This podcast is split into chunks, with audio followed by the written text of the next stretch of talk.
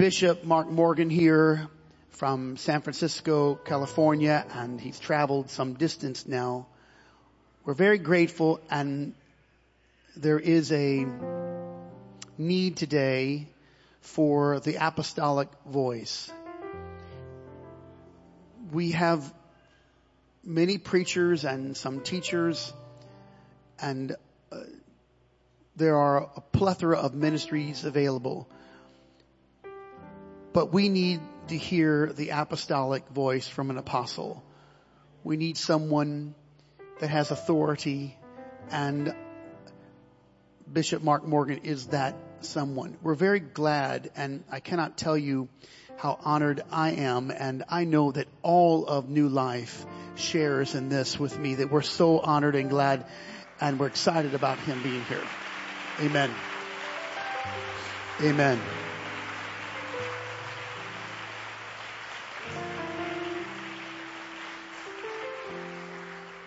So, Bishop, I just want you to come and take your liberty and whatever you feel in the Lord, I want you to do that. And let's welcome him one more time. Would you do that? Thank you so much.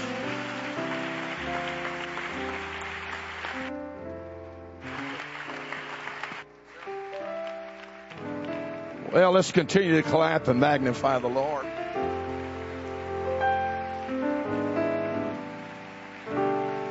Praise God. I was glad when they said unto me, let us go to the house of the Lord. Amen. God bless you. You can be seated. I'm going to minister from down here tonight. Is that all right? Now, I have to get close to what I'm shooting at. Amen.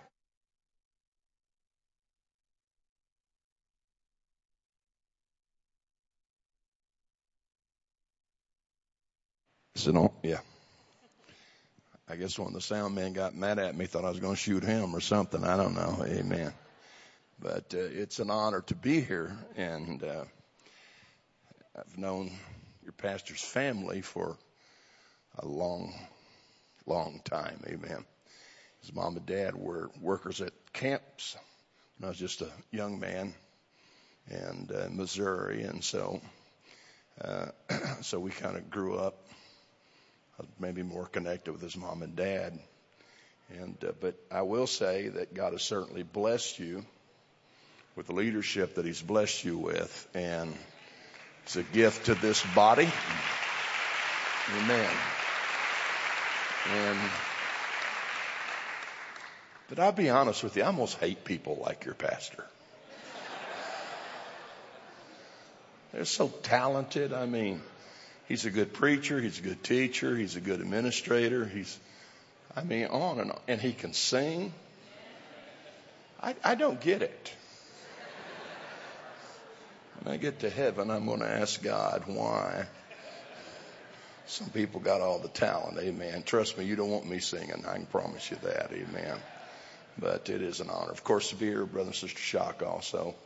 And uh, I certainly love and appreciate them very much and uh, thankful for their friendship and relationship. And Brother Shock and I have worked on several things together, and it's always a delight. And so, man, it's a good crowd for Saturday night.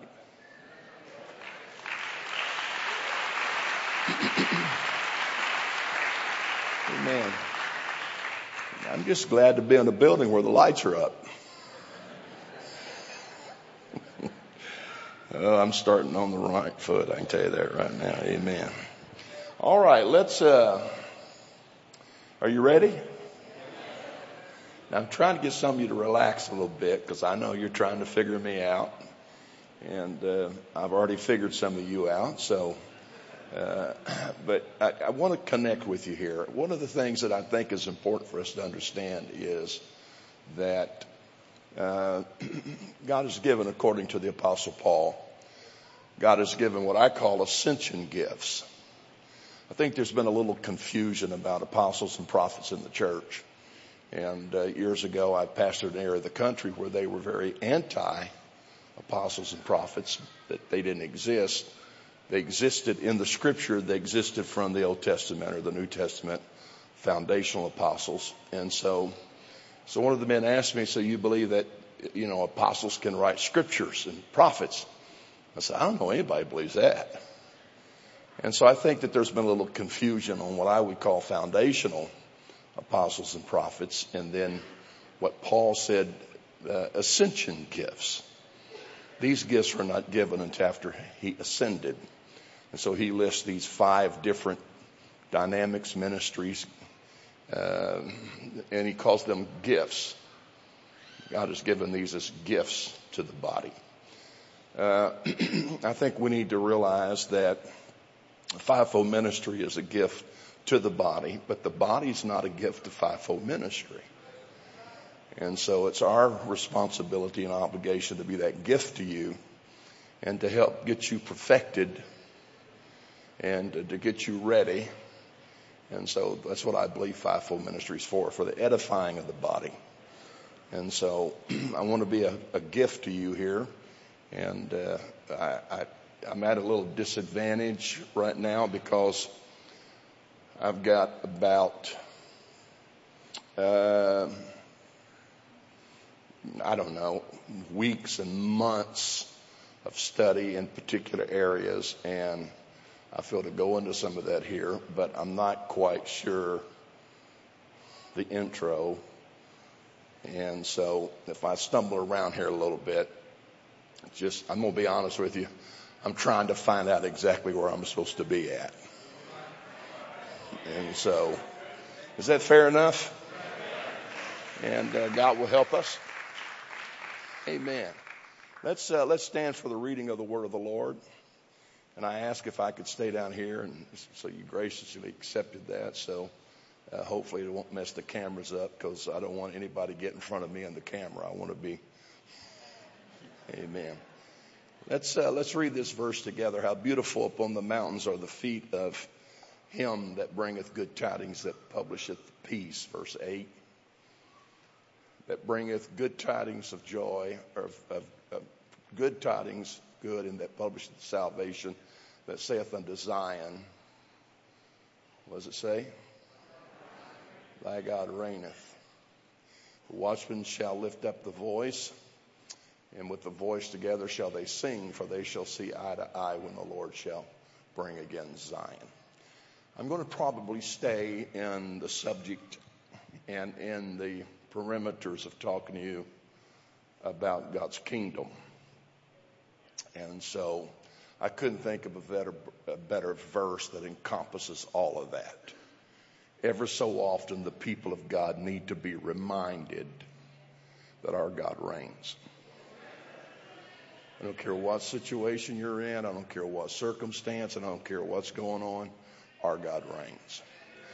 And that's a revelation that the church needs in the end time. The Democrats don't reign. The Republicans don't reign. Socialism doesn't reign. Communism doesn't reign. Democracies, our God reigns. Amen. Lord, I love you. Thank you for your word, the eternal word. Thank you for what you're going to do in this place. I ask that you would help me to get in the flow with this congregation, to be a blessing, and I pray that you would confirm your word. Give me the wisdom, the understanding to speak it that my mind be clear, my spirit clear. I ask it in the name of Jesus. I take authority in this service in Jesus' name. In Jesus' name. And everybody said, Amen. Amen. All right. God bless you. You can be seated and uh, we'll kind of launch from here. Amen. Uh, thank God for COVID.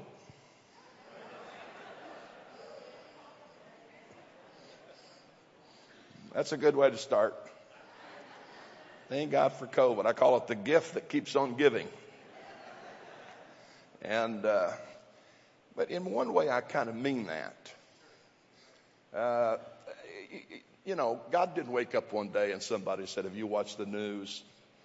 There's, there's a pandemic breaking out down there. And, uh, and then God broke into a sweat. What am I going to do? Uh, I, I think we all know better than that. And so sometimes we fail to realize uh, what all can be a part of God's army. The Bible talks and calls him the Lord of hosts. Most people would say the Lord of hosts is just about angels and all that, but man, it encompasses so much more. Not only is he the Lord of hosts involving angels, but he's also uh, Lord of hosts that deals with creation. It, I mean, all the way down to an atom. And so God can use whatever he needs to use as a part of his army. God can use insects as a part of his army. He said to them, My cankerworm, my caterpillar, my palmer worm, my great army that I sent among you. Because sometimes God has to teach the world and he also has to teach his people and to remind them. And so he has his own unique way of doing so. Now, I regret for any person that you're connected to, if so, that it's lost their life to COVID. I'm not making light of it. But COVID revealed a lot of things to us. It showed us that we had a strong relationship with church but we didn't have a strong relationship with Jesus. Hmm. I could stop right there. That it, it showed us a lot of things. Showed us the weaknesses of our homes.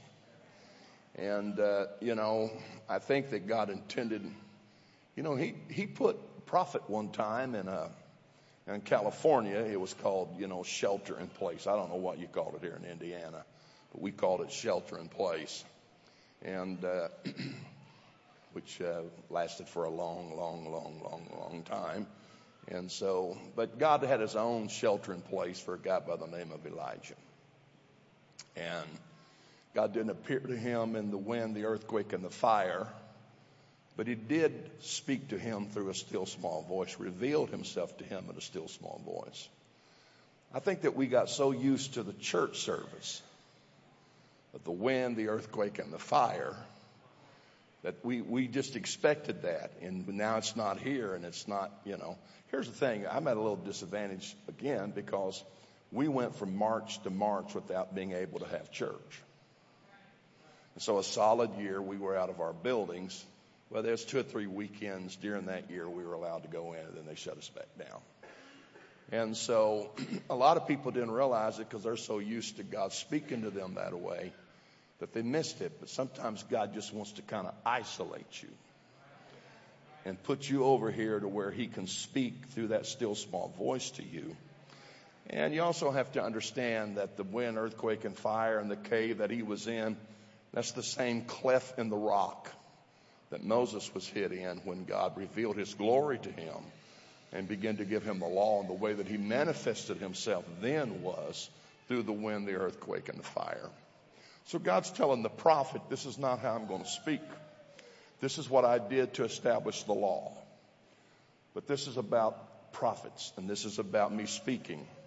I'm going to give you direction. I'm going to give you insight into the next step, the next move. And he did. It was Elijah's responsibility to leave the cave, going on a, a double portion generation, and to bring direction to them and to speak to them. And so I don't think that God intended for us to come out of COVID or our shelter in place or our cave of isolation without some kind of a plan, without some kind of direction, without something that God is revealing to us and giving us for this next move or this next place that the church is supposed to be going to. Now, this is what I got out of it, and you may disagree. But I began to look at it and I realized again that a lot of our people had a great understanding of the culture that we call church, the ecclesia, the called out ones. And so we got that. We understand that. Everything we do is built around church, church service. And I'm for it. So don't leave here and I hope they don't say, you know, Brother Morgan don't believe in assembling together that'd be in violation of the scripture. Forsake not the assembling of yourselves together. So yes, we do believe in the assembly. It's a part of being who we are. scriptural. But I think that God was attempting to show us and to move us from our understanding of church and its culture to trying to get us to see more about the kingdom. And, uh, you know, I've been asked the question, what do you think the difference is between the church and the kingdom? And boy, you could get into a lot of theological stuff there. But the fact is, is the church is a little more narrow in its scope. And it's also, it had a beginning. The kingdom is everlasting. So the kingdom, I believe, preceded the church. It exceeds the church. And so that's why our understanding of God's kingdom is especially important in the hour that we live in right now. Amen. Again, I thank God for the church. I thank God for our culture. I thank God for the worship that was here tonight and this gathering together. So, but I think that God is attempting to try to get us to see uh, the kingdom and to really get a good comprehension what the kingdom is about. Amen. And so here we are. Here we are. It's amazing that Jesus said, Upon this rock I will build my church. And then the next verse or two verses later, he says, uh, uh, You know, uh, I, I'm going to give you the keys to the kingdom. And so he talks about church and then he talks about kingdom. And so I want us to examine the kingdom here tonight. And I want to remind you, as the text said, our God reigns. Now, when you read that verse of scripture, if you're not careful, you'll just kind of skim over what's really going on. Uh, Jerusalem has already met tremendous devastation. There's a lot of rubble. There's a lot of things happening when Isaiah the prophet records this. And so uh, there were those that remained there, and they were down and downcast. I mean, if you could imagine the, the, the horrible devastation that uh, Babylon brought and the destruction. Uh, I, per, I personally believe that when he says to one of the prophets, This great mountain that is before you, I'm going to make it a plain. I think that he was talking about the mountain of rubble. Uh, you're only seeing the rubble, you're only seeing the devastation. But just trust me, I'm going to use that rubble to rebuild this city. And when I get through, you won't see a mountain of rubble you'll see exactly what I want you to see. And so this is the devastation. Israel's in trouble. And, uh, you know, I mean, everywhere you look, there's just devastation. And so now the prophet Isaiah gets into this text where he says, uh, you know, uh, look, look, look over to the hills. There's something coming. And uh, he's a messenger and he's coming swiftly. And how beautiful are the feet of those that bring good tidings.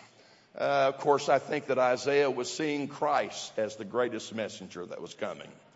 But the deal is, he's seen this messenger coming, and then he talked about he would proclaim, he would bring peace, he would bring salvation, this messenger that was coming. And then he talks about uh, seeing and all. And if you get into this, and I don't have time to get into too much of this point right here, what he's telling them is, is it doesn't matter how bad it looks right now in the nation. You have to remember that your God reigns.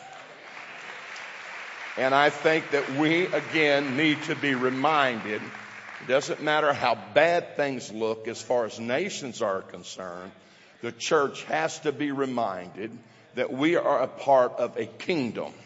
And in that kingdom, our God reigns. I hope I can get you to believe that here tonight. Our God reigns. Amen. Uh, sometimes we get so mesmerized by the enemy.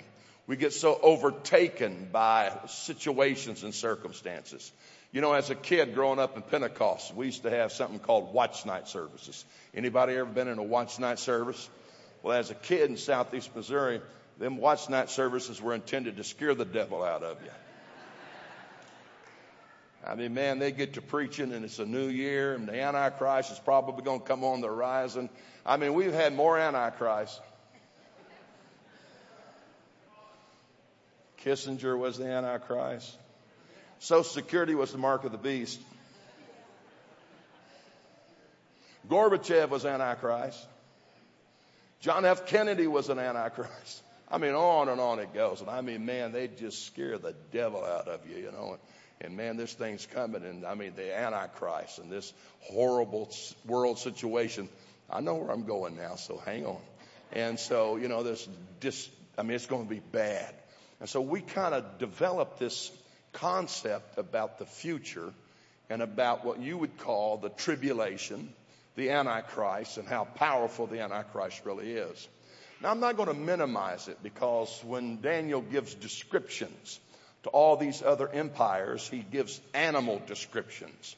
But when he gets to this uh, Antichrist system, he just says it's horrible, it's terrible, it, it, it devours, it stomps. I mean, it's bad. And so that's kind of the way that we see it.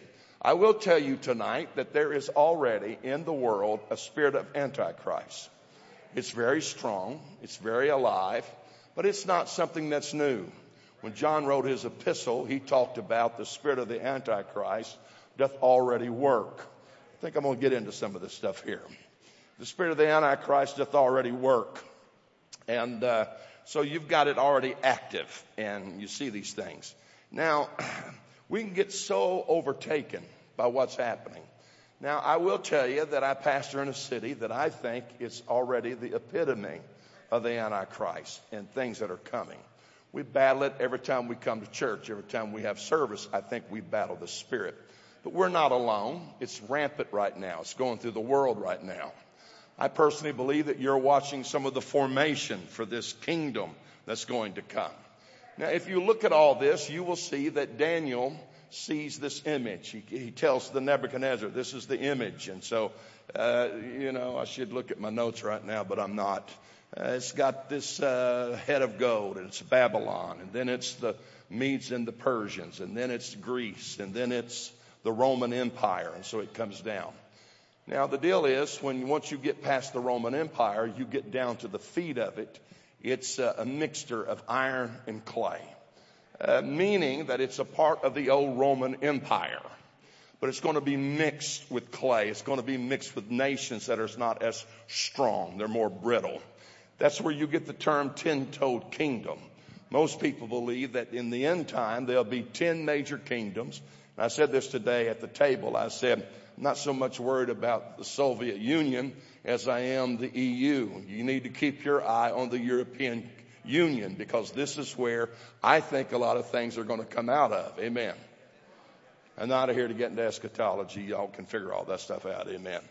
But the deal is you can see these kingdoms and you understand uh, each one of those brought at their particular time something called a king of kings. Uh, Nebuchadnezzar was considered king of kings.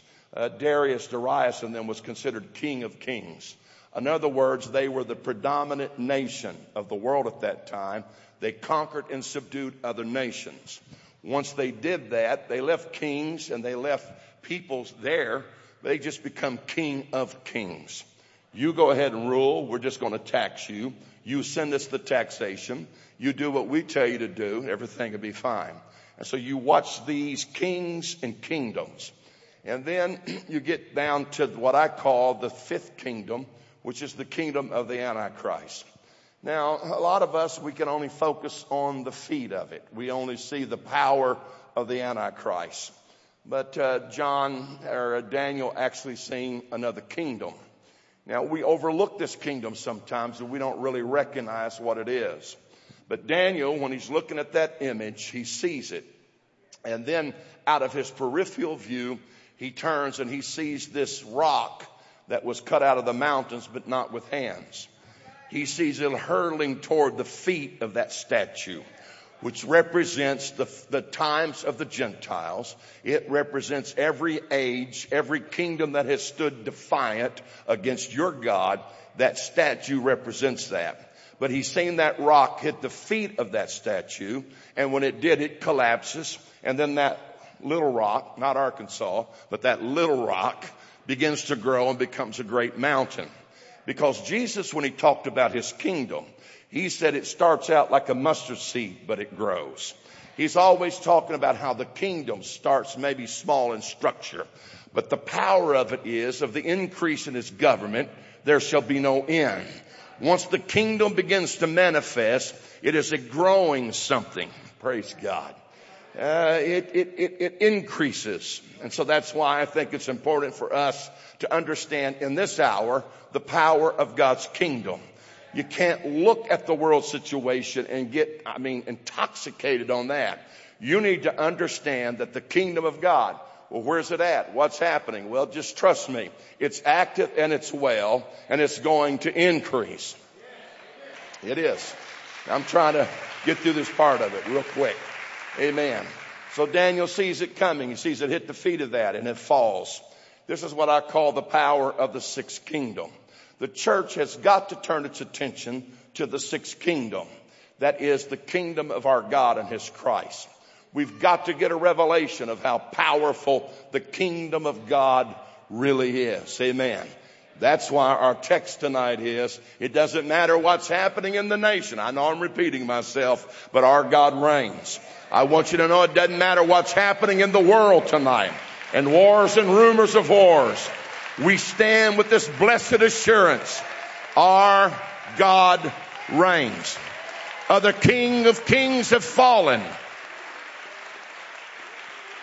And there's another one coming. Oh yeah, he's on the horizon. He's coming. But I like, I like Revelation chapter 19. John says, I seen him coming back. He had a white horse and he had a vesture dipped in blood and he had a name written which is called the Word of God. And out of his mouth, here comes that stone. And out of his mouth came a sword. And it devoured the Antichrist and his system. And everything fell. And after that, it's all about He alone is worthy. He is the true King of Kings and He is the true Lord of Lords. That's why I want to serve Him. Oh, hallelujah. Praise God. Turn to somebody next to you and tell them with conviction, your God reigns. I don't care what's going on in your life. I don't care it's sickness, disease, finances, depression, fear, it doesn't matter. You need to be reminded here tonight, your God reigns. Fear doesn't reign. Economical crisis doesn't reign. World rulers don't reign. Your God reigns. I'm going to keep saying it to I convince some of you. Your God reigns. Hallelujah. I could, I could talk a lot about kingdom and keep just going down that path, but I'm, I'm trying to get to where I really need to go. You can't have a kingdom without a king. Can't have it. Let me, let me just bump something else before I get over here in this other deal. This, this intrigues me. Daniel, he's praying and this angel finally gets to him and said, look, I'd have been here a little earlier, but the, uh, the prince of uh, Persia withstood me. And when he gets ready to leave, he said, I'm, I'm headed back to the fight because the prince of Greece is coming. And boy, we're getting ready to have a good one. And so I'm going back to it. It's amazing to me that he didn't say anything about the prince of Babylon. But the fact is, is Babylon has already fallen when Daniel's praying this prayer and the angel comes to him you now have the Medes and the Persians, the Persians, as the world empire. Then it dawned on me that princes, I want you to hear this, princes are the spirit of the kingdom. Hmm. I want to say it again. Princes are the spirit of the kingdom. Princes operate until there is a physical manifestation of a king. So I believe that there was a prince of Persia. I believe there was a prince of Greece. I believe there was a prince of Rome, Caesar. I believe there'll be a prince. The Bible talks about the Antichrist being a prince. That's not the last prince that's mentioned in the scripture. He's called the Prince of Peace. And Isaiah said he would publish peace. And he's going to operate as the Prince of Peace until there is a physical manifestation. I'm talking about some crazy stuff here right now. He's going to operate as the Prince of Peace until he returns. I was looking at it today and really kind of wrapped up in the trust me. I'm just kind of bumping stuff. You know, Jesus ascends from the Mount of Olivet. He's going to descend there. This is where Ezekiel sees the glory of God ascending. He said, I watched it come off the mercy seat. I watched it go to the door of the temple. I watched it go into the city. I watched it go to the eastern gate. I watched it go to the Mount of Olives, the Mount of Olivet. And then he said, I watched it ascend. If you follow the life of Jesus Christ, he visited all of those areas within the last few days of his life. Ezekiel is seeing the gradual goodbye of God in his glory from Israel. Somebody said, well, he wasn't in the temple. Well, how in the world do you think the veil was rent? He touched every one of those places and he ascends from the Mount of Olives, the Mount of Olivet. But he told them, the men did in white, said he's going to return just like you've seen him coming. Matter of fact, when his foot hits this place again, this mount is going to split. Amen. well, some of you are looking at me, where did you get this guy? I want you to see how majestic and how powerful this really is. When he comes back, he won't come back as the Prince of Peace, but he comes back as the King of Salem, or you would say the King of Jerusalem. He's going to rule and reign. You got all that stuff. Everybody still good? Somebody said, I hope you found that on ramp. here, here, here's where I want to go. Let's talk about God's throne. All right, let's talk about God's throne. Now, here's where I'm going to kind of maybe lose some of you. Uh, dominion, domain, king's domain. That's what it actually means. King's domain, kingdom, king's domain. This is where a king rules. So we start talking about the kingdom of God. We're talking about where God rules. And uh, so you, you, you watch through the scripture, there's a lot of reference to not only God's kingdom. Now, if you think I'm off tonight, I think Jesus referred to the kingdom 117 times and it referred to the church two times. This kingdom deal is much bigger than what we realize. And so you talk about this throne. Now, this is where I want to go. Is uh, he uh, Isaiah 14, Ezekiel 28 starts talking about this being called Lucifer. And he was the anointed cherub that covereth. And that's where I really want to focus on. Then it talks about a lot of other stuff. I will ascend. Now, I want you to understand that there's some confusion about is this okay for Saturday night? Okay. It, it, there's a lot of confusion about in those verses, especially Ezekiel, is he talking about the king of Tyre and Sidon or is he talking about Lucifer? You have to remember that when God cursed him, he said, On your belly you go, but there's going to be a, the seed of the woman that's going to come, and he's going to crush your head. Now, Satan was not sure who that was. This is one of the main reasons I can't buy into the doctrine of the Trinity. If Jesus was the eternal Son of God, if he was, then I want to ask you why in the world didn't Satan recognize him in the wilderness or in the temptation? Because he wasn't sure who it was.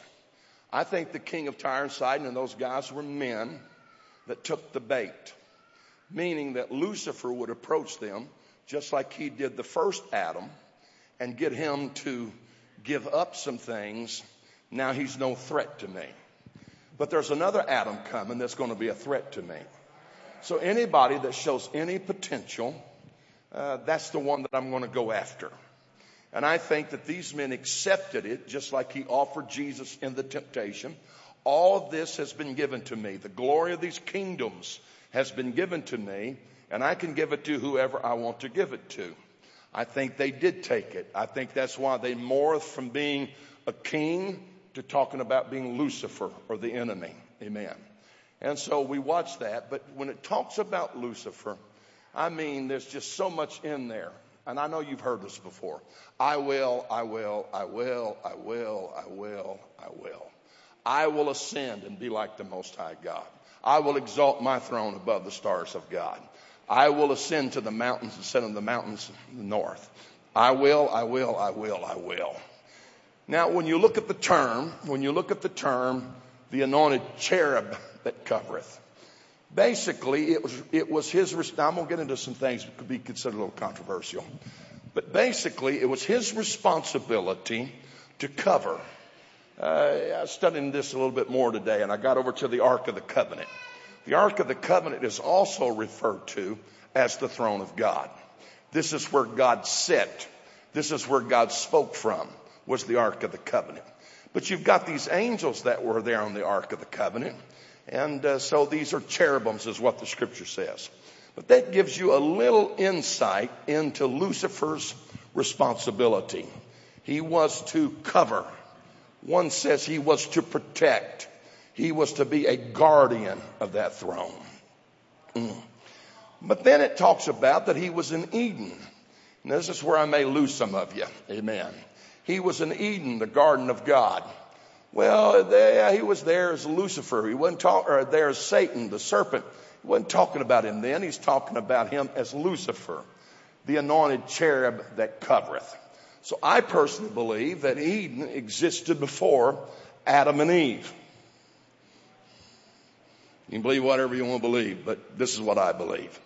I believe that Lucifer was placed there with princes. He was placed there with stars and sons of God. He was placed there to protect God's rule and God's reign in what you know as the earth. I believe that's what he was there for.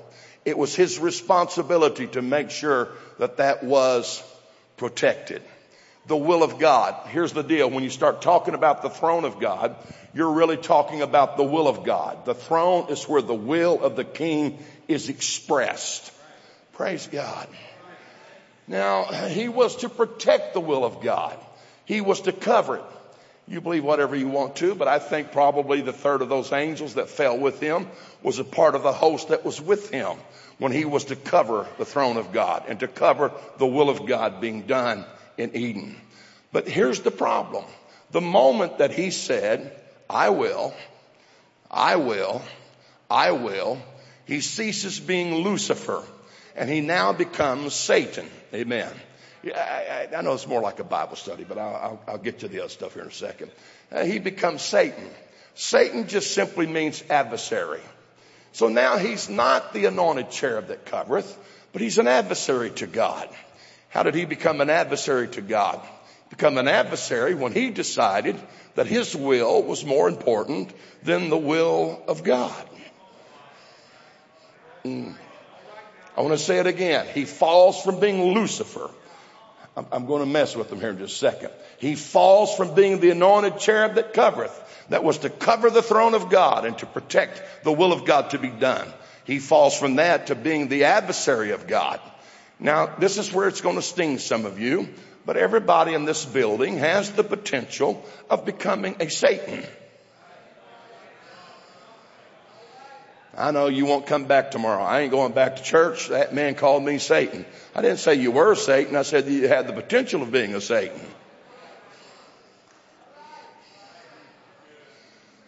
Oh yeah. Let me talk to you great Pentecostals. Who do men say that I am? Simon Peter, thou art Christ, the son of the living God. Blessed art thou, Simon Barjona. Flesh and blood didn't reveal this to you. My Father which is in heaven. Man, you got it. And then Jesus said, you know what? I'm going to Jerusalem and I'm going to die. He was expressing the will of God. And old Simon Peter said, nope. That's not going to happen. Bless God, I got a sword and I'll use it. And he proved he would use it. You're, we're not going to let you die. That don't fit into the way we think how all this kingdom stuff's supposed to come about. You're supposed to lead an army. You're supposed to drive Rome back into the sea. Don't tell us that you're going to die. I would refuse that. And Simon Peter expresses his will against the will of God. And that's when Jesus said, get thee behind me.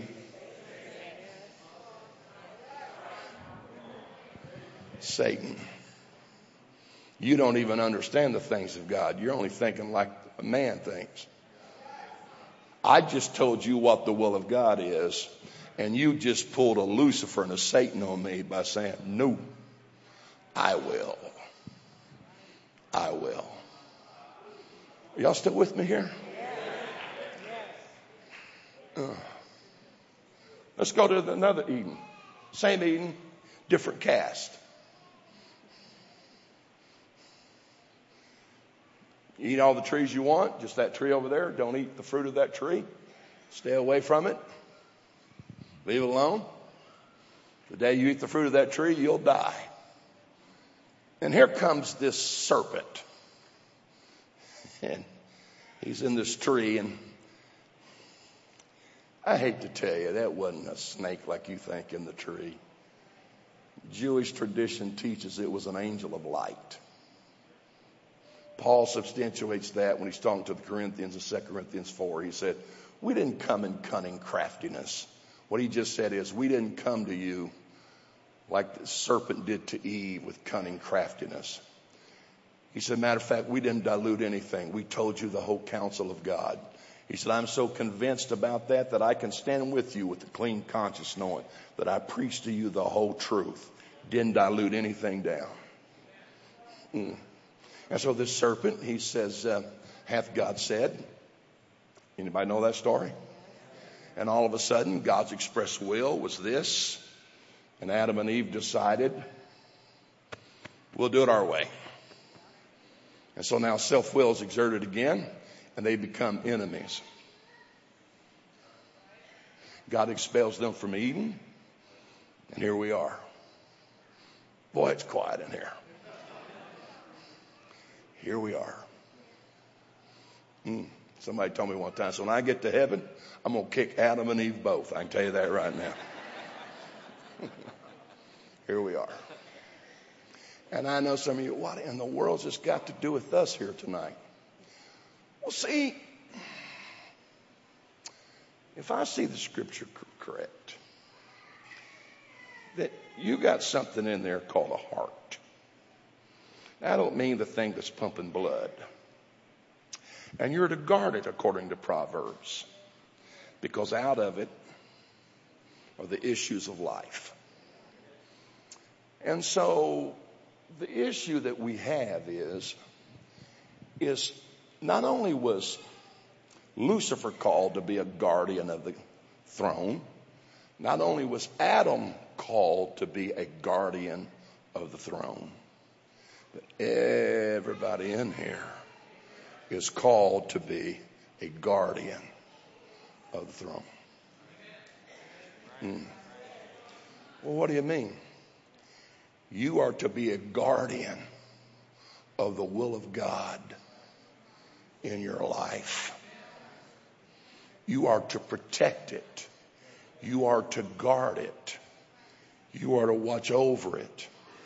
And I'm going to tell you something where we're living at right now, there's a lot of serpent spirits that are active and alive and trying to get you to do your will above the will of God. And the moment that you exalt your will above the will of God, he knows that now you're an adversary to God. And don't be surprised, I'm on metal, don't be surprised who becomes Satan in your life, who becomes a serpent spirit in your life. I'm a little guarded when it comes to people telling me what the will of God is for my life. Because I know some people come and try to help me understand, and they're coming out of sympathy or empathy or a relationship and all, but you've got to be careful.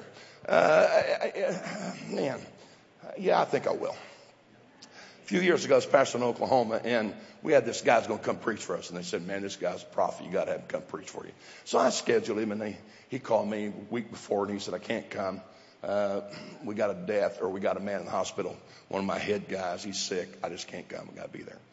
So I said, okay. I said, when can you come? He said, well, I can come the following week. I said, okay, we'll just bump it over. We'll do that. And so he calls me the next week and says, uh, uh, no, I, I can't come.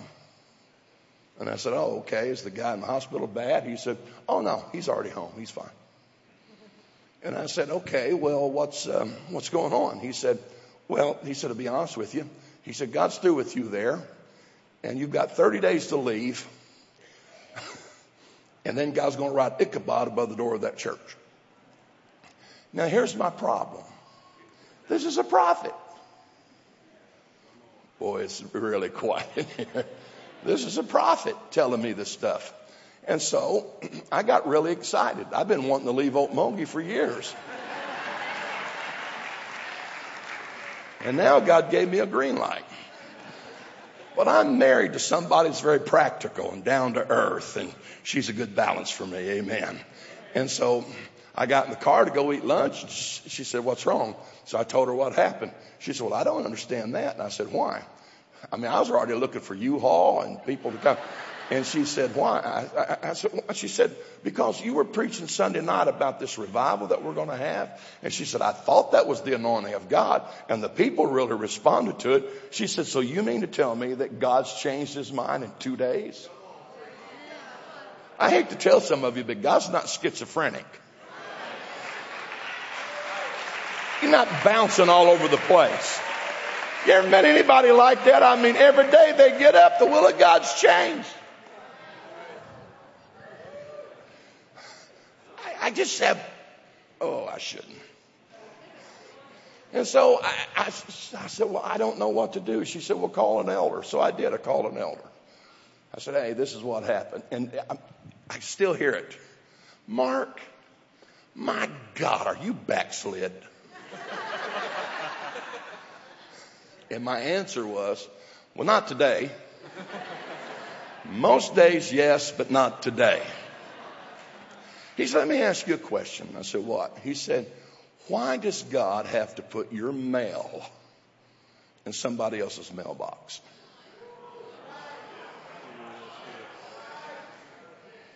He said, God can't talk to you directly. I, I don't want to create any problems for you, Pastor. I really don't. See, that's a little difference between Old Testament and New Testament. They had to have somebody speak for God. But you in the New Testament, you're supposed to have this relationship with God where He can speak to you. And I'm going to tell you, once He shows you what His will is, you got a Bible? You have a Bible? And anybody got a Bible? Bible? Yeah. Now listen, I, I talked to a young man the other day, and I saw him. something. He said, Show him something in scripture. He said, well, I'm going to pray and fast about it. I said, what you got to pray and fast about? Well, I'm just going to pray and fast about it. I said, there's nothing to pray and fast about. This is the will of God. He said, well, I got to find the will of God for my life. I said, I just read to you the scripture. This is the will of God for your life. It's not that confusing. Oh, it's locking up. It's not that confusing. We got, I, I shouldn't I'm sorry, you can get a refund after service tonight. I promise you that. We got prophetic junkies. They go from meeting to meeting. They follow certain people around. Just, I need a word. I need a word. I'm messing the service up. I'm sorry. I'll give your Bible back to you here in just a second. Amen. I come off I, I was at this conference first night. This young man come up to me and he said, uh, Brother Morgan, he said, uh, God spoke to me and told me this, this, and this. And then he said, He told me that you had a, more of that for me. Well, we're at this conference. He's going to speak it to me. I said, Okay, all right. okay. So second night it was there. He come back up. He said, "You uh, you got that word yet?" I said, "No, no, I don't have it." I'll get back to. It. Said, "No, I don't have it." he said, "You don't?" I said, "No." So the third night, conference was over. I'm coming off the platform. He catches me in the altar area and he says, You got that word yet? I said, No, I don't. And he got really irritated. And I knew he was irritated. And I said, You know, yeah, I got a word for you. He said, What is it? I said, If God told you all that other stuff, why didn't he fill in the two blanks left? I said, I think what you want is you want to go tell your grandkids that a certain person, preacher, told you something in the Holy Ghost and all. I said, I'm, I'm not going to do that. I said, you know, you, you go talk to God Now that sounds lacking of compassion, all that stuff and all. I found out along the way that a lot of people want you to be God in their life. They'll come ask you for a word. They'll come talk to you about it. They'll make you God. And then when you tell them something didn't come to pass, you're their enemy. If I'm going to get something, I'm just going to go to the throne and ask God, I need to talk to you about this. I, I got some situations that are going on and I need to hear it from the throne. I, now I believe that prophets can affirm and confirm and they'll speak all that stuff and all. But I'm just going to tell you, I, I'm a little careful about who all is speaking to my life anymore and all this stuff and all. I'd like to hear it from God. I'd like to know what His will is and God's will doesn't change from day to day. Somebody asked me the other day, said, when you plan on leaving San Francisco? I said, God spoke to me to go, show me the vision to go, and I'll leave there when He tells me it's time to go. He said, well, I think you ought to do this. I said, well, I really don't care what you think I ought to do. I refuse to let you be a serpent in my life and start telling me what you think I ought to do. And then I'll swap the will of God. And then I'll be at odds with God. Guardians. Guardians. People come into your life. You really think all that's necessary? Pastor can preach something and you'll go home and Google it.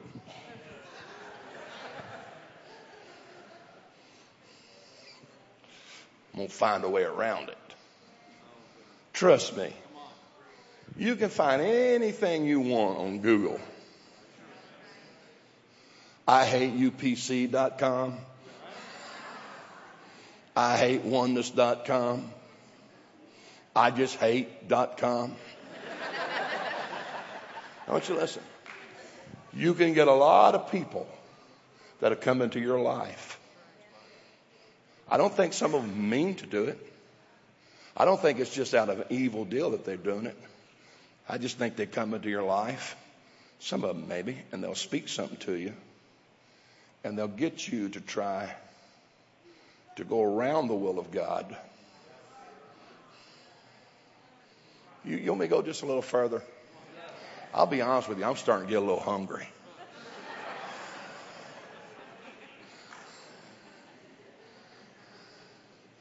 Well, Brother Morgan, how do I really find the will of God? I mean, I have this question asked all the time.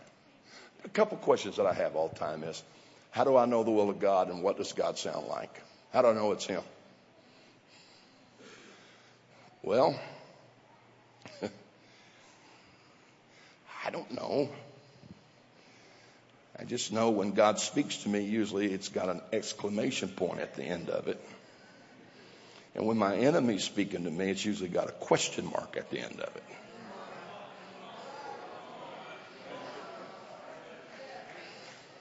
Yeah. I get tickled people. What does God's voice sound like? Well, apparently he hasn't spoke to you. He doesn't come in suggesting, hey, maybe you ought to think about this. It's just like, and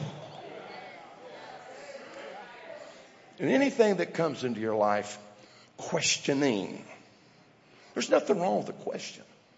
It's just questioning. So how do I know? How do I know the will of God? You know, He's this guy sitting up here and he's like, man, I hope this guy preaching for us can find the will of God for me. I'm trying to find it for myself. Man, I hope you guys come back tomorrow. So I get to watching the scripture and I see throne. And then I always see close to the throne is the altar. the altar. I feel my help here right now. The altar. You will never know the will of God at the throne unless you come by the altar. You'll never get it. You'll never get it. Watch this. I beseech you, therefore, brethren, by the mercies of God, that you present your bodies a living sacrifice. I asked Dr. Hughes one time, I said, what do you think that means? He said, well, that's simple. Well, yeah, for some of you it is, but I said, what, what, what do you think? He said, in the Old Testament, you put a sacrifice on the altar, you slit its throat. It stayed there. You couldn't take it off. He said, me and you? He said, I can be on the altar today and then tomorrow I can crawl off. Then I started doing a little closer study to it, and this is basically the truest definition of it is. He's telling you what true worship really looks like. Beseech therefore, brother, by the mercy of God, you present your bodies a living sacrifice, holy and acceptable unto God, which is your reasonable service. He's talking about the altar. And watch what he says in the next verse. Don't be conformed to this world, but rather be transformed by the of what? That you might. Somebody saying it. Prove what is the good, acceptable, and perfect will of God. Now, some people teach there's three levels to the will of God. I don't know about that. I just think he's just saying the will of God's good, acceptable, and it's perfect. That's what I think.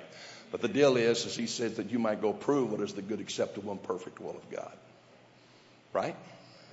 So the only way that my mind can be renewed, that I can get away from what I think in my will and to find his is I have to go by the altar. I have to die out at the altar. He has to rearrange my thinking. I have to get his mind instead of my own mind. You still with me here tonight? I have to get his mind instead of my own mind. But what's the next verse? For I say that a man should not think of himself more highly than he ought to think, for God has dealt to every man the measure of faith. Now, I got some friends of mine that believe that uh, they believe this is totally different. And I've been telling them for years, you're wrong, but you got to see it. And a lot of people think that when you got the Holy Ghost, what's your name? Cajun. Cajun? Cajun? Yes, sir.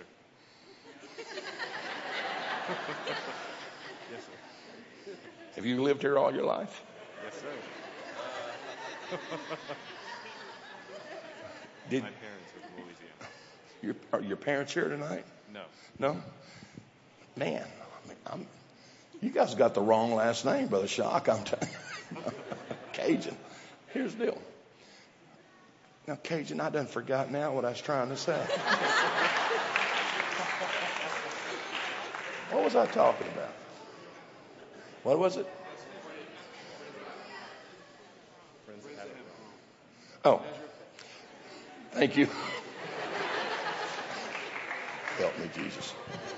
So they believe that when we all got the Holy Ghost, that God gave to every one of us a measure of faith. But if you go down through there a little further, he says, if you're going to prophesy, prophesy according to the proportion of faith. Okay, I'm, I'm, are you all dating or married or? Okay, well, good. Come up here. Can I pick on you a little bit? Okay, I'm going to pick on you in a second. I'm warning you right now. It's going to get ugly and brutal, so I'm warning you right now. Now, let me find another. You, you, you come up here. Yeah. I hope. Oh, you're his father-in-law. oh man, this is going to be a good one right here. Okay. Now I'm going to be God. Okay. First of all, a man should not prophesy. He should not think himself more highly than he ought to think. God's dealt to every man the measure of faith. If you're going to prophesy, prophesy according to the proportion of faith. It's the same terminology. Mm-hmm. Meaning that you can only say and speak what God told you to say. Okay? That's it. Faith cometh by Hearing and hearing. and hearing by the. So if he says he's given you a measure of faith, that means he spoke this into my life. And I'm not to go beyond it. So let's, boy, this is going to be a good one here. All right. So I'm going to be God, and I want you to go seven steps and stop. Okay? Now I want you to go three steps and stop. All right? Now, In our North American culture, he's more successful than you are. Would you agree? He's more successful than you are. But the way God views it, it's not about that. Success is about obedience. If I just do what God told me to do, I'm successful. Okay? So he told you go three steps and stop and you did that, you're, you're successful. Now, he went seven steps. I hope this will work. That's your dad? Yes, sir. You love him? Yes, sir. Okay. Well, he's not your dad tonight. Okay? Now, you, see, you're married. And you start saying to him, What's wrong with you? You only went three steps and stopped. Look, my dad went seven steps. Are you lazy? Do you lack some drive and ambition? I hope my mom was not right about you. Mom. Yeah. And so she starts putting a lot of pressure on you. Now, if you don't think this could happen, just go back and resurrect Adam and talk to him. I think this may be where it gets into usurping authority. So she starts putting all this pressure on you, and you want to be successful in her eyes. So guess what happens? You start thinking of yourself more highly than you ought to think, and that comes out of pride. And so you get to figuring this out. Well, I know there's four more steps. Man, it's really quiet. I know there's four more steps. But the moment you take that fourth step, guess what you just did? You just did the same thing Lucifer did. I don't like where God placed me. I don't like this ministry. I don't like the confinement of this. I will go further. I will exalt. I will. I will. I will. I will. I know what the next step is. I know. Okay. You better go sit down. I'm going to work on him. You better go sit down. I'm going to work on him too. I, I hope this is okay. Let me tell you something. I want everybody to hear what I'm about to tell you. Ministry, it doesn't matter whether it's pulpit, church, ministry's ministry. Okay? And God taught me a long time ago that ministry is like being a chess piece on a chessboard. Okay? Now, culture's going to teach you that every move has to be forward. People are going to tell you you got to move forward. Pastor, I've heard people make the statement to me, I will never make a lateral move. And the moment they say that to me, I'm like, boy, you're already off on the wrong track.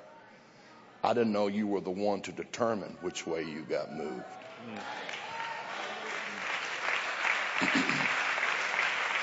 so, not every moves forward on a chessboard, is it? Some are this way.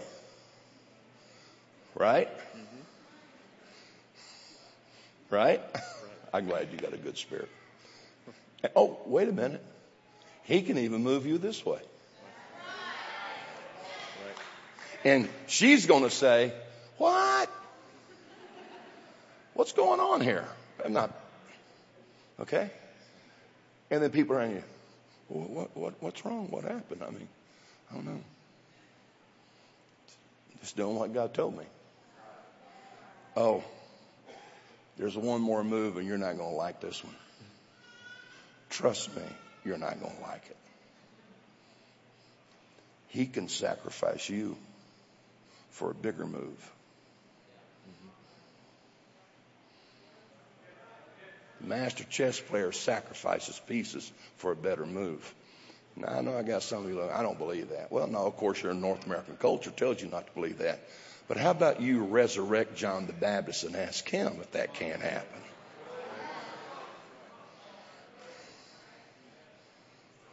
You got a great spirit.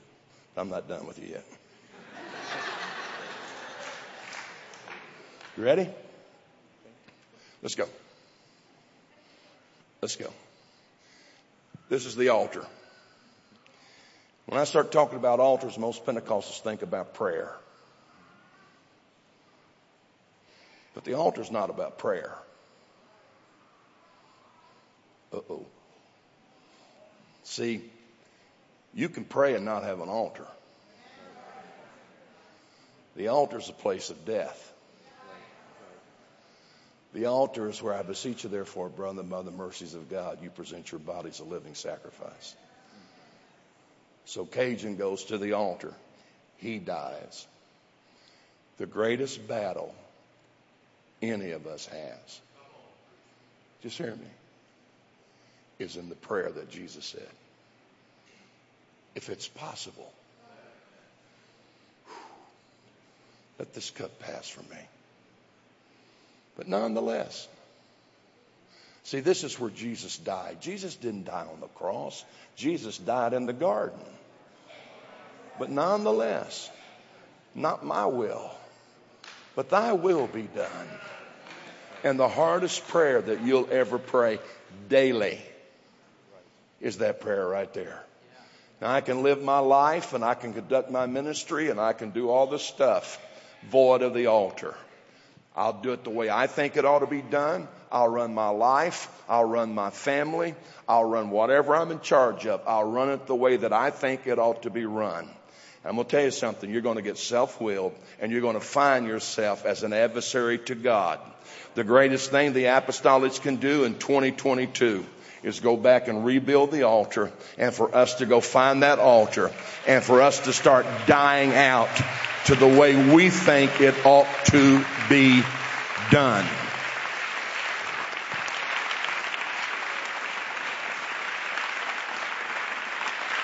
Praise God. I'll, I'll, close with this. I'll close with this. Ah, boy. See, prophetic. Prophetic. You brought you. Your pastor goes into his office. I know he's a man of prayer. He goes into his office and he starts praying.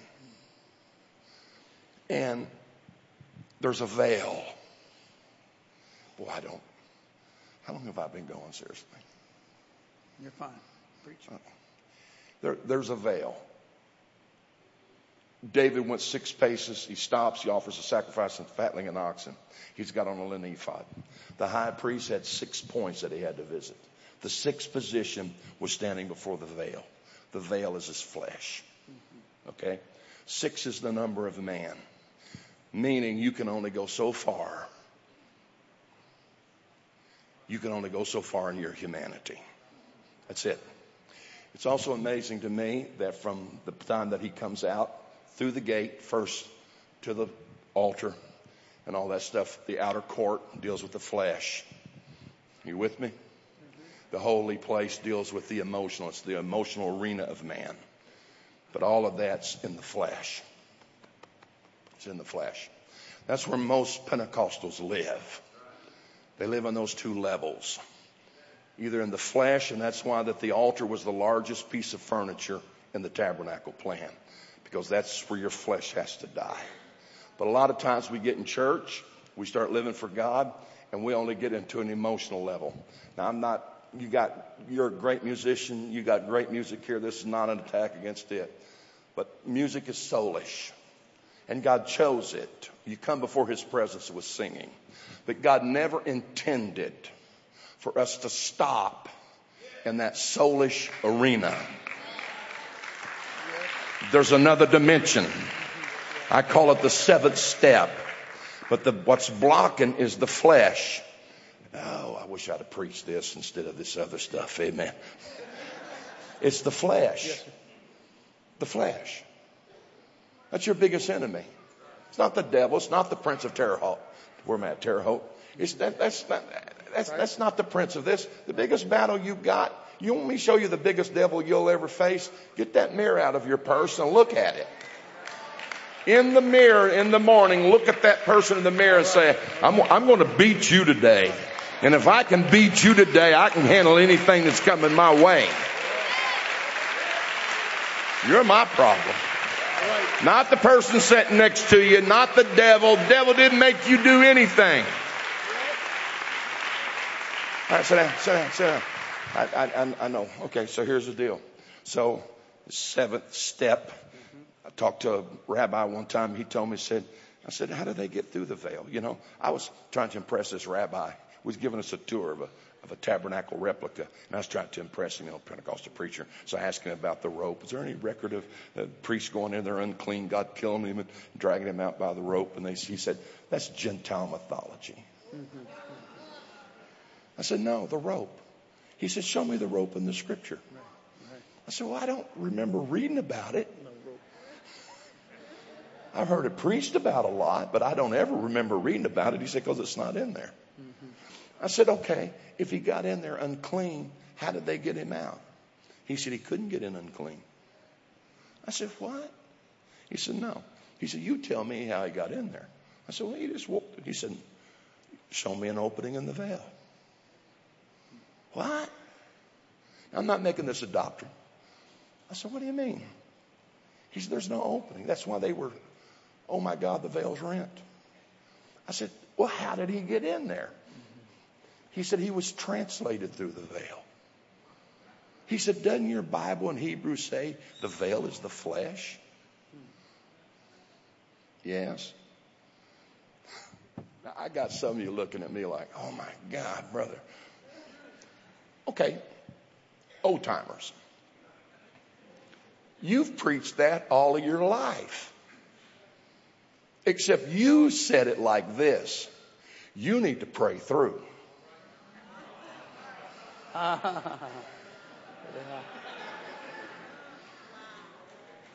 Oh boy. That was the fix all. We're, we're having marital problems. You need to pray through. We're having financial problems. You need to pray through. Right. I grew up in a church where every Friday night men's prayer meeting, they'd put a chair right up there in front of the pulpit and they'd have you come sit in that chair until you prayed through. I, I, I don't want to lose you here. Here's the deal. So you're on this side of the veil, and I used to think, man, this rapture deal, it's, we need to figure something out here, God. Can we not have a little trial run every once in a while? You don't think like that? I'd really like to know I'm ready. So could we have a few practice runs at this? And then the Lord dealt with me. and said, Oh, you, you can do that every day of your life. What? Yeah, you can have a little pre-rapture every day of your life. Okay, explain that one to me. Okay, rapture, you transcend past your flesh. You go from time into eternity. You never come back. Is that right? I said, yeah. He said, every day you pray through your flesh and you get over here in the holies of holies, right. you've entered the eternal realm. All right. All right. Beautiful. So, Yes. You're not going to like this one. If something's keeping you from breaking through now, it's probably going to keep you from breaking through then. Uh oh. So don't pet it. You need to look at it and say, oh no, I'm going to break through. Matter of fact, it'd be great if everybody in this building had a Holy Ghost breakthrough tonight. Hey. Let me close. Hallelujah, Jesus. I'm, I'm, right about done. So your pastor, he's praying up there in his office where he prays, and all of a sudden he goes past the veil. Mm-hmm. See, the veil is the eternal. And so God lets you step over here, and he says, Pastor, I'm going to show you the church's tomorrows. Because we're in eternal realm, not time. Hmm. I want to show you these things. This is how the prophetic works. See that? You see what it looks like down the road?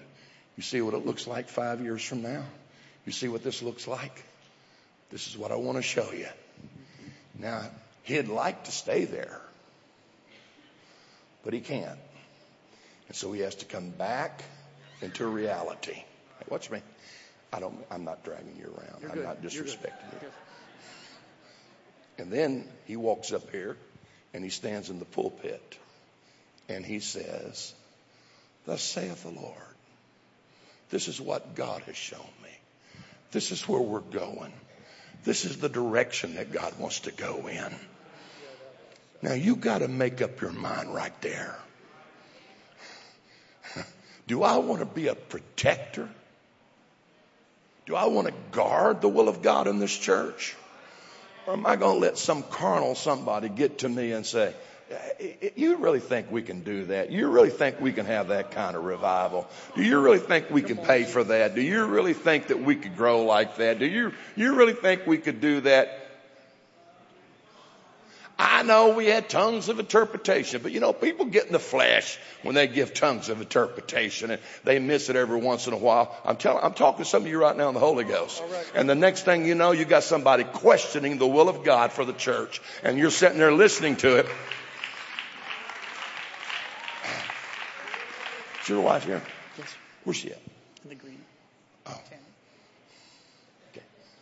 You better sit right here just a second.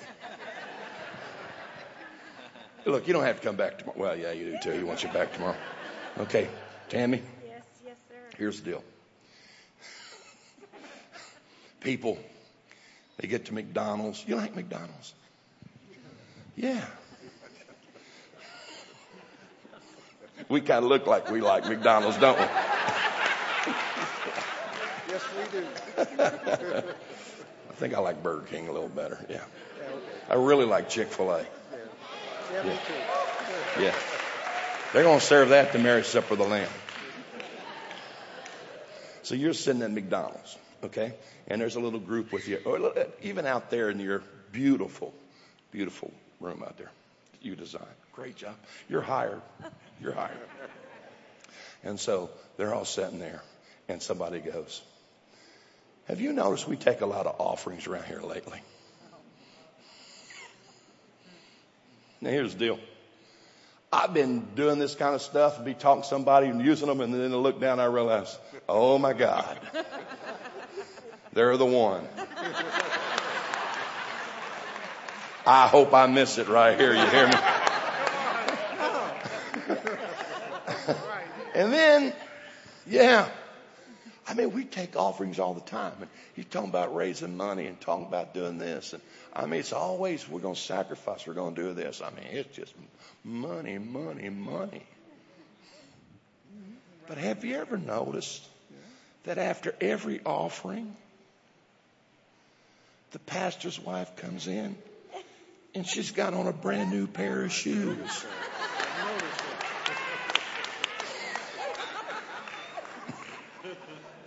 Now, I'm not saying anything, but I, this, I, you know, I mean, this is how it looks.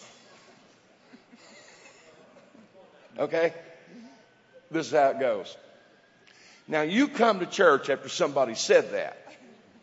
And so you're sitting over here worshiping. And then all of a sudden, well, we just took another offering. Oh my God. You'll never buy another new pair of shoes your whole life. He's, he's, he's thanking me for this sermon. I can tell you that right now. and now it's in your brain. Well, they, they're- must not be handling God's money right. And, and I, I just wonder what, I just wonder what's really going on. And, and you know, I mean, you know, this deal we're talking about, that's, that's a lot of money. And, and, you know, we, we, we could just do a lot of, you know, and I mean, boy, I'm telling you, it's just, it never lets up around here. Some of you look like a deer in the headlights right now. Oh no. And then that's all it takes. And now you're at odds with the will of God. See, you made your judgment void of the altar. But if you'd go to the same altar he went to, and you got in there in the same place that he got into, God would start whispering and confirming in your ear I'm fixing to do something great with this church right here. I'm fixing to establish a strong apostolic hub that's going to impact this entire area of America. That's the will of God. Now you may say, "Oh, we just want to be a good UPC church and fit in and do." Ah, no, no, you got the wrong guy for that. Just remain standing.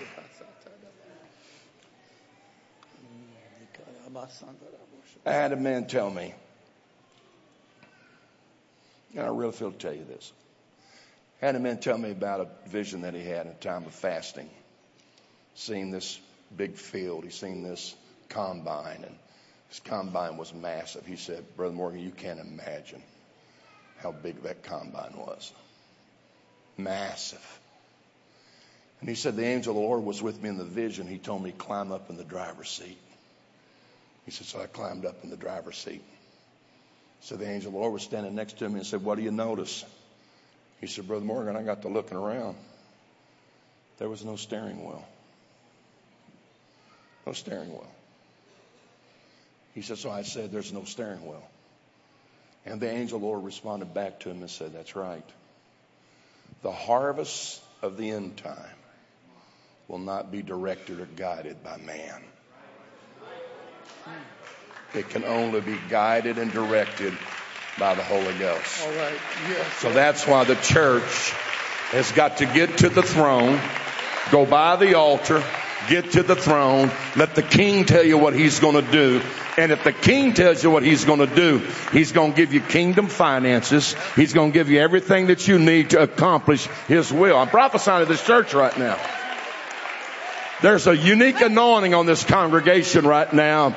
And God's got a design and God's got a plan to take you to a greater dimension of revival and harvest.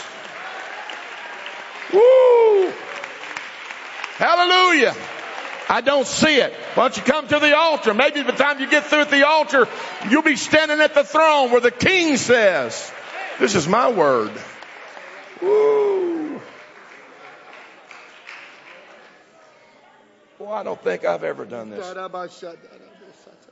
I need you to pick me out three men right now in your church that are full of faith. Just pick, pick, pick me three. Yeah. Yeah. That would have been the three I'd have picked.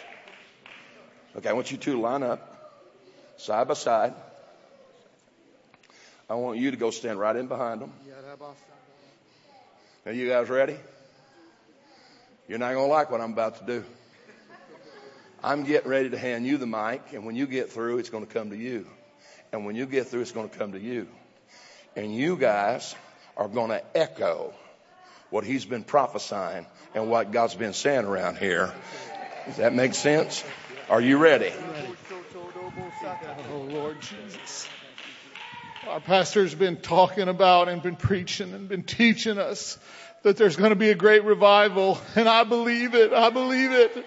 I believe that we're going to have a new sanctuary and I'm going to see 1400, 1500, so many that we don't have room. I believe it.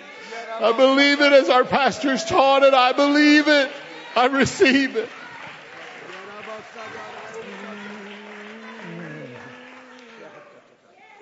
Terre Haute belongs to New Life. We're going to reach Terre Haute. We're going to reach people that we never thought we could reach. We're going to reach people that have left, that are prodigals, that are going to come back. I believe it in Jesus' name. Hallelujah. Thank you. Hallelujah. The harvest is not limited to just this city.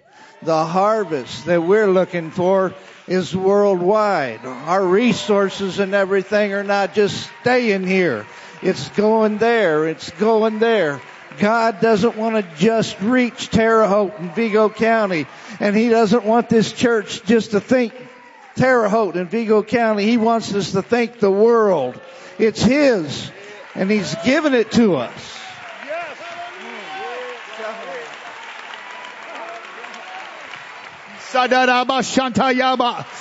And we stand right now in the promises of our God. Our God reigns over every sickness and disease. Our God reigns. Nobody is bigger than God. Your families, your friends, your neighbors.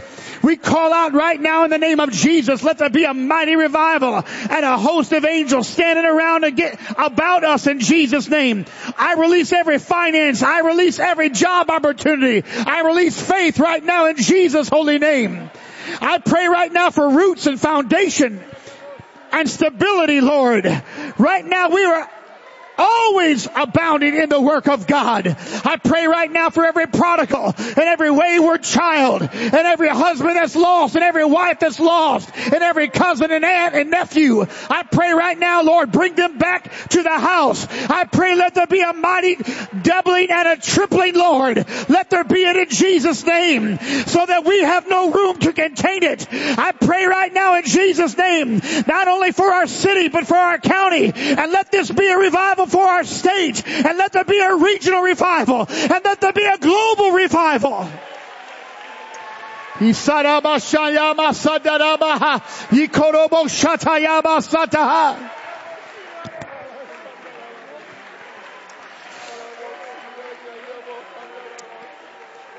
And I pray right now, Lord Jesus, transform our minds. Help us, Lord. We confess that our flesh is so inhibiting, Lord, but let there be true death to our flesh, Lord, so that we can walk after the Spirit because we know we cannot manufacture this revival, Lord. We planted thousands upon thousands of seeds. We've watered it, but only you can give the increase. So we pray right now, Lord, you are the Lord of the harvest. Use us as laborers in your vineyard, in your field. I pray right now, Lord, for everyone. Let there be a death in us, Lord, to our own ambitions. Let there be a death in us, Lord, to our own will, Lord God, and our own thinking, Lord Jesus, and remove that from us, Lord, so that we can get past the veil of our own inhibitions, Lord, and our own ideas, Lord, and that there spring up a mighty revival, Lord Jesus. And if you have the Holy Ghost out of your mouth, just speak it out of your mouth. And if you feel the Lord moving through you, just move in the unction of the Spirit because the Lord is in this place. He'll heal you and deliver you where you stand. Yes. He'll restore you where you are.